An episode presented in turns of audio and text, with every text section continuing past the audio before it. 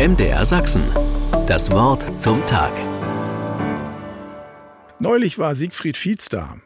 Genau, jener berühmte Liedermacher, der seit über einem halben Jahrhundert die christliche Botschaft in eingängige und rührende Melodien und Texte bringt.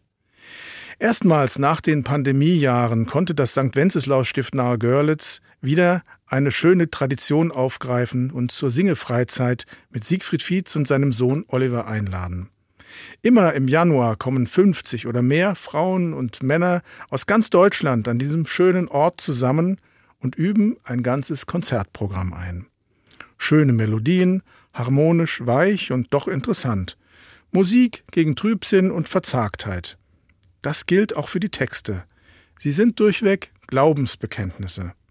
Manche Lieder haben sogar den Weg in die offiziellen Gesangbücher der großen Kirchen gefunden. Einer der beiden Konzertorte zum Abschluss war diesmal das Kulturforum Görlitzer Synagoge. Ein ehemals jüdisches Gotteshaus aus dem Jahr 1911, das die Pogromnacht von 1938 auf wundersame Weise überstanden hat. Das Programm des Abends war genau diesem Ort angepasst. Frieden heißt Shalom und einige der Lieder erinnern an die vielen Israelreisen der Musiker.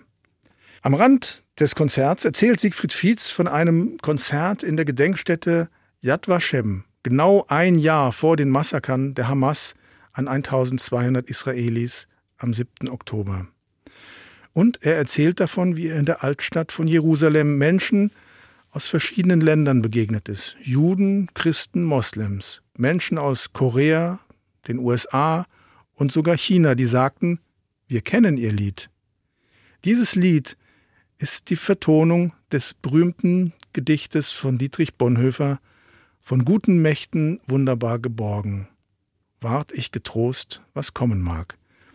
Das ist bewegend und faszinierend. Ein einfaches Lied voll Gottvertrauen wird in so viele Sprachen der Welt übertragen, verstanden und geliebt. Wenn das nicht Hoffnung macht. MDR Sachsen. Das Wort zum Tag.